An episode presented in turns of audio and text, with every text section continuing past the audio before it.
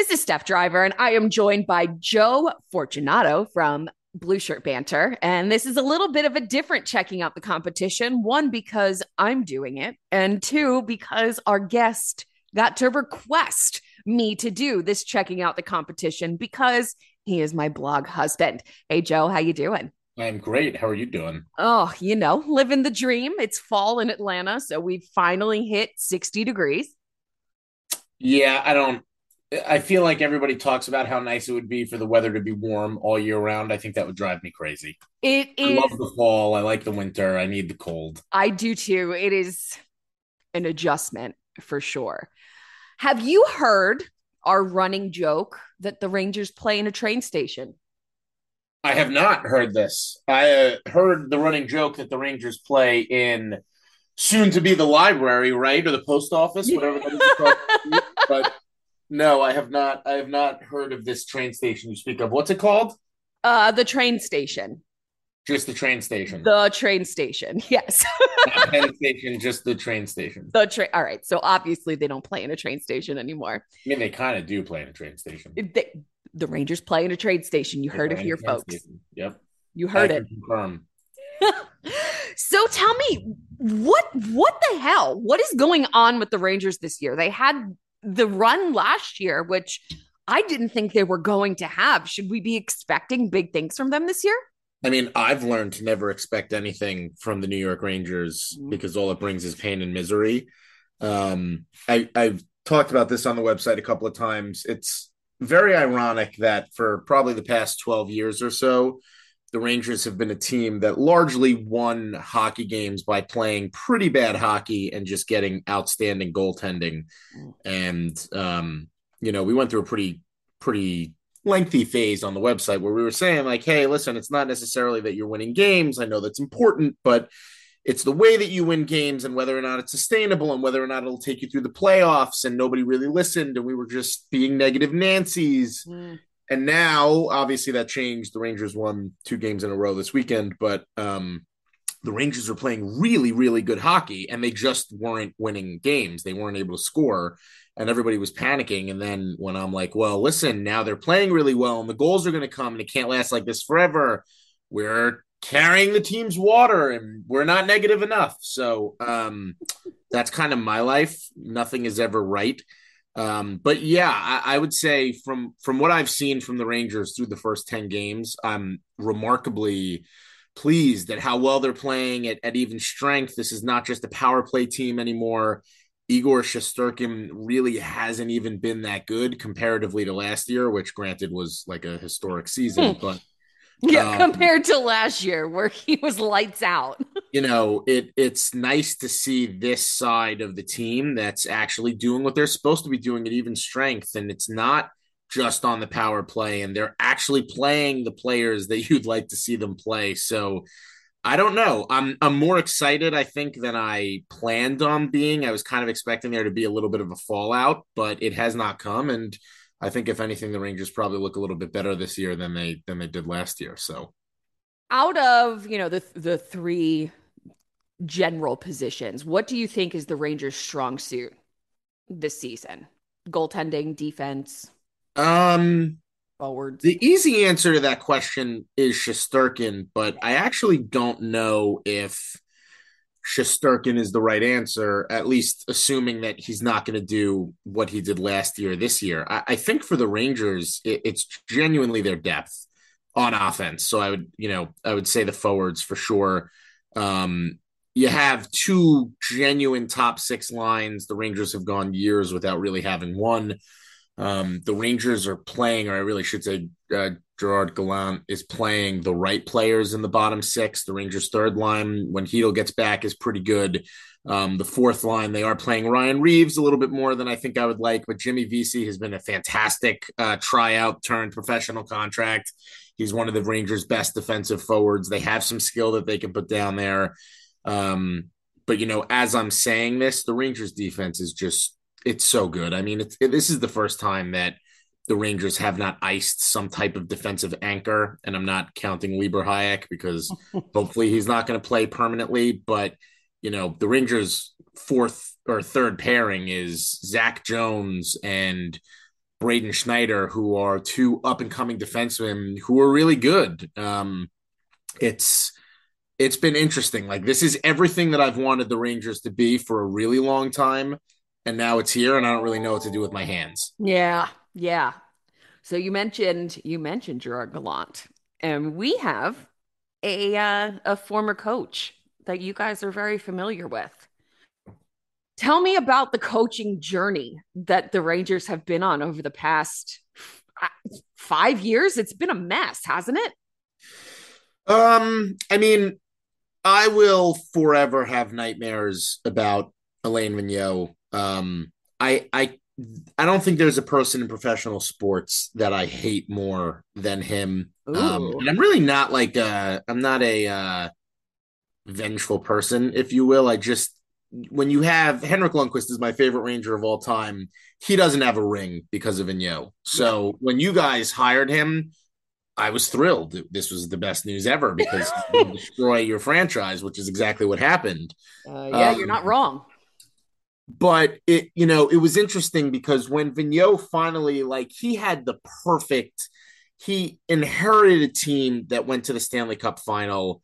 Um, everybody, you know, insinuated, or, or that's the wrong word. Everybody thought that he was the reason why the Rangers did what they did and all the success that the Rangers had was really on the back of Henrik Lundqvist. So when Vigneault eventually went stale, and it was probably three years too late, um, the ideology was listen, we're gonna we're gonna bring in a guy that plays the kids, that actually cares about the kids, that cares about the development.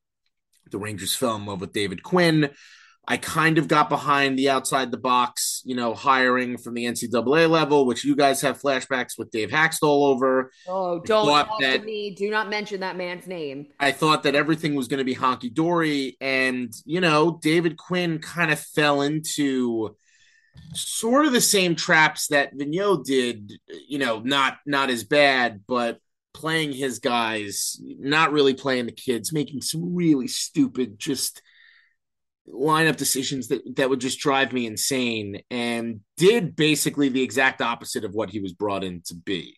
So when Gallant was hired, it, look, it was the right choice, right? And I'll tell you that Vigneault was the right choice when the Rangers hired him too. I don't think I fully understood what we were getting out of him. He also had a very good goaltender in Roberto Luongo when he was in Vancouver, and I think that kind of colored the picture a little bit as well. But I think Gallant was fine last year. I can't tell you that he was probably one of the best coaches in the league. I think he did a good job.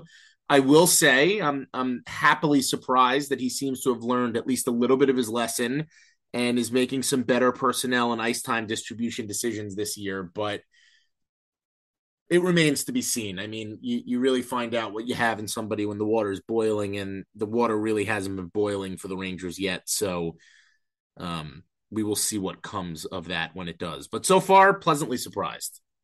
I'm so grouchy that you keep bringing up excellent goaltending. And like we just don't we haven't had that until Carter Hart.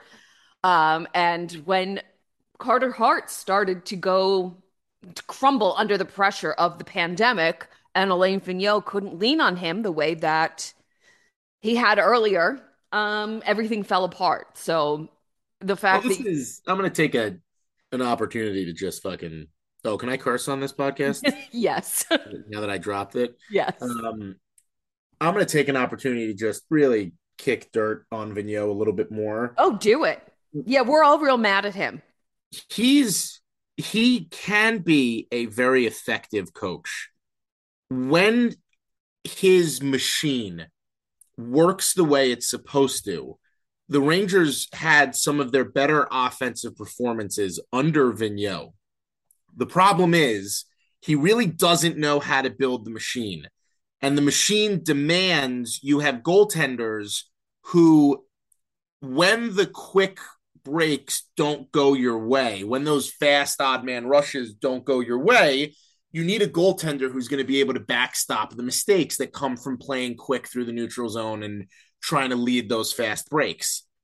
So it does not surprise me that when Carter Hart sort of fumbled to an extent, right? Because you're asking a lot of your goaltender. I mean, yeah.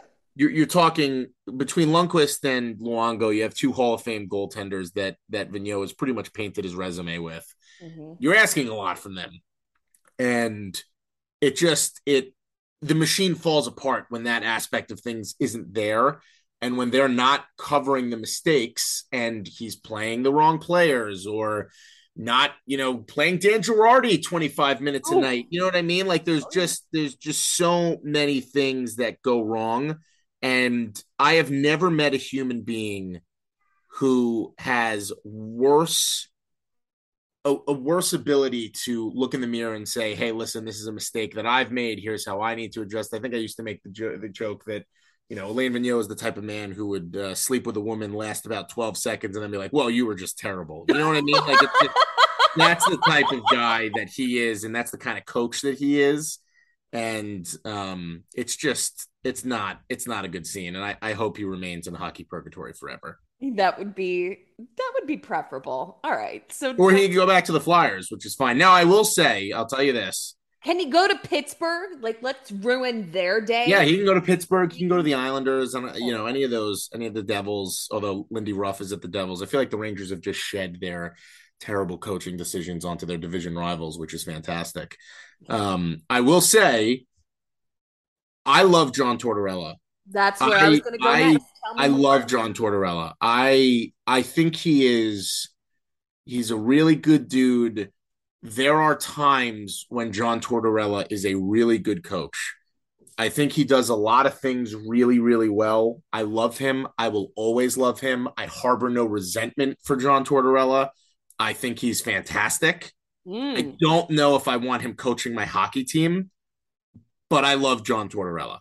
Okay, tell me more about that. Why why don't why are you unsure about his coaching abilities? Uh, it's not that I'm necessarily unsure about his coaching abilities. It it's more so that John Tortorella also gets and and I'm going to preface this by saying when John Tortorella was the coach of the New York Rangers, his assistant coach was Mike Sullivan, who has since won a series of Stanley Cups with the Pittsburgh Penguins. And when Tortorella, like, there was never even a thought that Sullivan was a man in the wings. It, there just wasn't. Like, the power play was his responsibility. It was a nightmare. Um, the I don't think the penalty kill was under him, but like, there was no, no one was like, oh, Mike Sullivan, you know, could be a really good coach. And when he got fired, Mike Sullivan reinvented himself to an extent and now has become, you know, a Stanley Cup winning coach who is probably one of the better coaches in the NHL. Yep. John Tortorella adjusted himself from Vancouver because don't forget when he got fired in New York, he went to Vancouver for a hot second before he went to Columbus. I will and, never forget John Tortorella in Vancouver because that was the whole locker room Correct. John okay. Tortorella has balls as big as the building. There, there is not a man who cares more about his hockey players than mm-hmm. John Tortorella does. And one of the things that I think Tortorella does so well, and people haven't figured it out yet, when the pressure is on his hockey team in the playoffs, God willing, the Flyers never make it back there. they probably won't at this rate and the pressure's on and a star player is not performing like it's Rick Nash or Brad Richards or whatever it is. John Tortorella has a way of pissing everybody off and making the story about John Tortorella. Yeah. And people think that it's, oh, John Tortorella is just an asshole. John Tortorella doesn't know how to keep his mouth shut. John Tortorella is just a piece of shit. It's not true. He's fucking brilliant. Mm-hmm. He does it because then everyone's talking about John Tortorella and they're not talking about what he doesn't want them to talk about, which is Rick Nash not being able to score in the playoffs and you know the mistake that Dan Girardi made. You know what I mean? Like it just mm-hmm. it puts all of the pressure on him. And that's the way he likes it. And there is not a single person that cares more about their players than John Tortorella, even the ones that he doesn't like.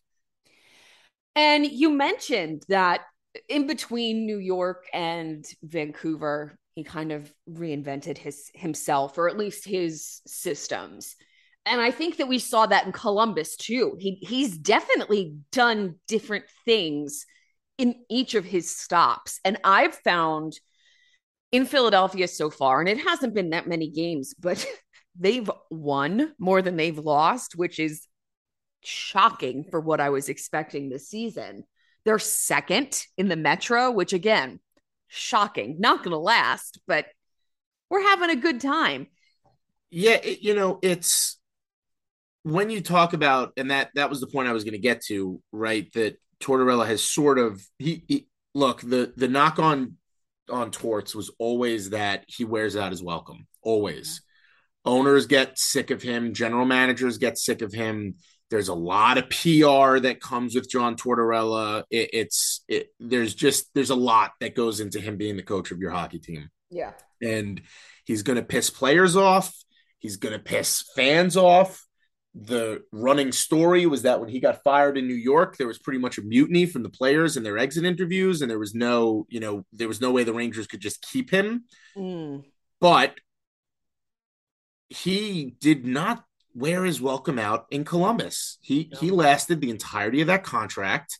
He left them, although that that relationship was kind of coming to an end. But you know that John Tortorella, the John Tortorella that that does figure out how to kind of play between the white lines a little bit, I think that guy can be a good hockey coach. Now, here's what the, the biggest knocks on Torts he plays his top guys. Yeah. He runs his top guys. He doesn't care. He he played Lundqvist, you know, 72 games a year. He would run his top line um, you know, 24 24 minutes a night like the best John Tortorella story of all time was the Rangers triple overtime win against um triple overtime win against Washington way back when. I think it was like 2010. Gaborik scored the game winner. Uh the Rangers it was three overtimes. I think Ryan McDonagh led the team with like 62 minutes or something of ice time. Ryan Callahan had like 49 minutes, close to 50. Stu Bickel played three minutes. literally like three minutes and 40 seconds. Like this is that's the Tortorella way. Like John Tortorella, he plays his guys. If you are one of his guys, you are one of his guys. It is what it is. So, you know, that tends to wear its itself over the course of a hockey season. Um, you have to earn yourself to get in his good graces, but more so than like I'm not even talking playing veterans over kids. It's a lot to to not evenly distribute your ice time and I don't know enough about his time in Columbus to tell you if that really changed or not, but I do know that was one of the things that really just kind of took away from his time in New York and and definitely, you know, it just it's it's hard to play hockey like that. It really is. Yeah. Well, the good news about the Flyers is that we don't have a top line. It just doesn't exist. We have two you know, middle middle lines, you know, maybe two third lines, maybe a third and a half. I mean, he lived that way in New York, so yeah, that's that's what we got here. Like our superstars are Carter Hart, who's a 24 year old goaltender, and everyone else is hurt. So we have it's it's a really entertaining time to have a coach who is known to be a hard ass, who is known to, like, we know this. We know he plays his guys, that he's got this group of dudes, that that's, that's his core. He doesn't have a chance to do that here right now. So we're seeing him do things differently. Um, and I think that he's really from his what was it a year two years where he was a an analyst I think he's taken a look at the rest of the league and and cherry picked things that he liked. And he seems to be a really intelligent coach that way. He uh Torts is very very smart. Um he's smart in in like the say he understands the game. I think where John Tortorella still get and you you triggered like a a core memory in me for some reason I think it was last year uh, in the playoffs when Tortorella was an analyst and McDavid was doing like silly shit. He was yeah. just doing silly stuff. And Torts was like, Oh, you can't win in the playoffs doing stuff like that. And it's like, no, bro, like he's the best player in the NHL. That's how you win in the playoffs, right? Like you do silly shit. Artemi Panarin should do silly shit. That's why he's so good. And little things like that, like John Tortorella has a way that he expects to win hockey games. And may I just say, there is not a better fit in terms of like personalities than Tortorella in Philly. I know. You you guys are gonna fucking love him. You really are, especially when you get like to the nitty gritty. And I mean, when Tortorella talks shit about like the Penguins and Malkin and Craw, like it it just gave me life back in the day. No one had ever done something like that before. You know, the Rangers had Tom Renney before they had John Tortorella. Like, there's not a more polite human being on the planet, I would think, than Renney. So it just, you know, he's a really good fit for the Flyers. The question is going to be when you talk about adjustments, I do think he's sort of eased himself away from maybe some of his harder stances, but like that aspect of things, the aspect of, okay, I need to. I need to let my skill guys kind of go a little crazy and not worry so much about the defense and do what they need to be. Like that aspect of things has to be there in order to succeed in today's NHL. It's just the way it is. And I remember that comment and hearing it and being like, that's not something that's going to get you a head coaching job anytime soon. And then there came the Flyers. So now he's here. But like that, that is where he's very smart. He, he, there was a story, and I don't know if he still does this. Like John Tortorella lays out the entire year before the year starts. Every off day the Flyers will have from this point forward, he's already put in a calendar. It's done. He already figured it out. Mm. So he, knows what he wants. It's just a matter of actually getting there. And listen, the Rangers succeeded under Tortorella. They went to the Eastern Conference Final under Tortorella. Um, but you know, and he's won the Stanley Cup in in Tampa, and that that the safest death, John Tortorella, that won that Stanley Cup, was not the coach the Rangers got. Mm. They gotta, you know, shell and grind, like the grinding block shots, you know, score if you can. New York Rangers. That was led by John Tortorella, and it worked. The Rangers have the pieces in place for that to work, but um, that guy's not going to win in today's NHL. And I don't think he was really that guy in Columbus, but he definitely can't be that guy and succeed now. The game is just too different. Yeah, and I mean, the level the level of talent on the Flyers, John Tortorella is going to outlast the highest level of talent in Philly by a, a, long margin, I believe, except for Carter Hart. You know, he'll be around for the next 10 years. At least John Tortorella will will survive the the next handful of of draft classes, I think, because he is such a great personality fit for the city. Um, and and fans really want players to be punished right now because we're mad at them, and that's the guy that's going to do it. I mean, he held players accountable. It didn't matter who they were, which was a game that Vigneault, like Vigneault had three players that he would hold accountable, and they were all kids. Yep. And then you know Dan Girardi could piss on the on the locker room floor and nothing would have happened to him. But not that Dan Girardi would do that. He's a great guy. Um, you know, he it just it, he could have. It just, you know, Vigneault played favorites. Torts plays favorites too in terms of ice time distribution.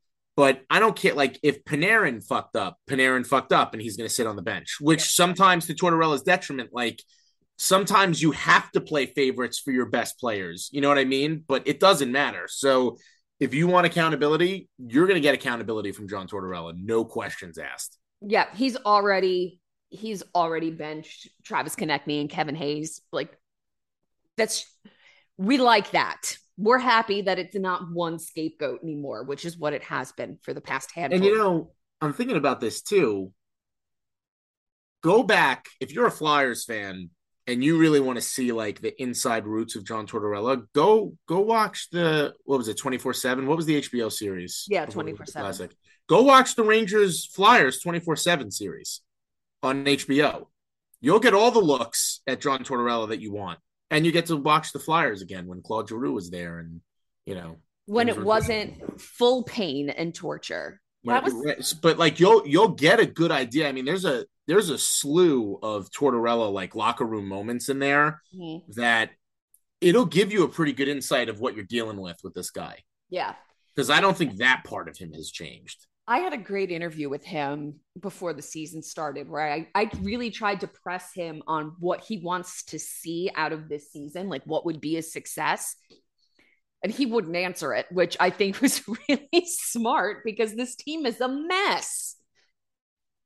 So All right. We're coming up on, you've got a meeting coming up. So, three minutes. What can we expect out of the Rangers this year? Who should we watch out for except, you know, the names we know? We know Panarin, we know Fox, we know Shesterkin. Who else should we be on the lookout for? And what do you expect to happen when they meet the Flyers? I think it's tomorrow, Tuesday night.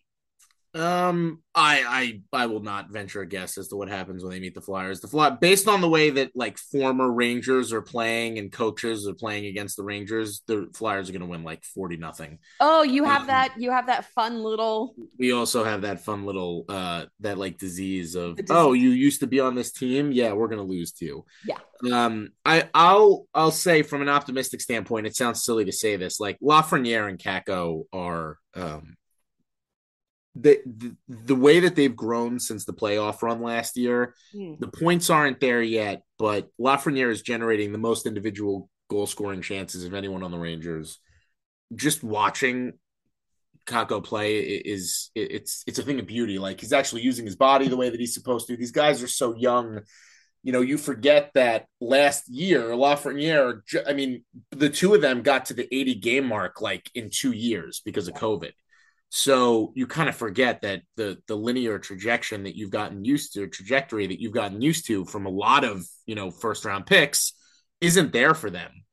And your friend uh, Dave Hakstol is uh, currently sitting Shane Wright, I think three games in a row in he, Seattle. So he sure is. Um, he it could is. it could be worse, but I, I really think that the Rangers are in a very strange place right now. They really don't have money without making major moves for this core to exist in the way it exists really more than next year, if even next year. So it doesn't feel like it has to be win now, but it kind of is because you're gonna you're gonna have to make some some pretty drastic adjustments. Um, and I'm terrified at what those will be. I, I mean, Chris Drury, I think, has done a pretty serviceable job as a general manager. Um, I think he's he's actually probably done a little bit better than that. I, I've been really impressed with some of the things I've seen him do, but I don't know. I feel like we are at a point now where you know, it's kind of shit or get off the pot for the Rangers. Not that this window's not going to be open. They're they're I think they're still one of the youngest teams in the league, but this team is not going to look like this that much longer, and that's kind of a terrifying thought. Mm. I do not love that because they're so young and so terrifying, but hopefully the Flyers will beat them 5 2 tomorrow, and then they don't have to win for the rest of the season. There you go. Perfect. Joe, thank you so much for joining me. It was a blast talking to you. Thank you, Steph. I appreciate this. We will continue to haunt your nightmares as Flyers fans, and I believe that you will do the same for us. I'll try. I'll do my best. Beautiful. Thanks, Joe. Thank you.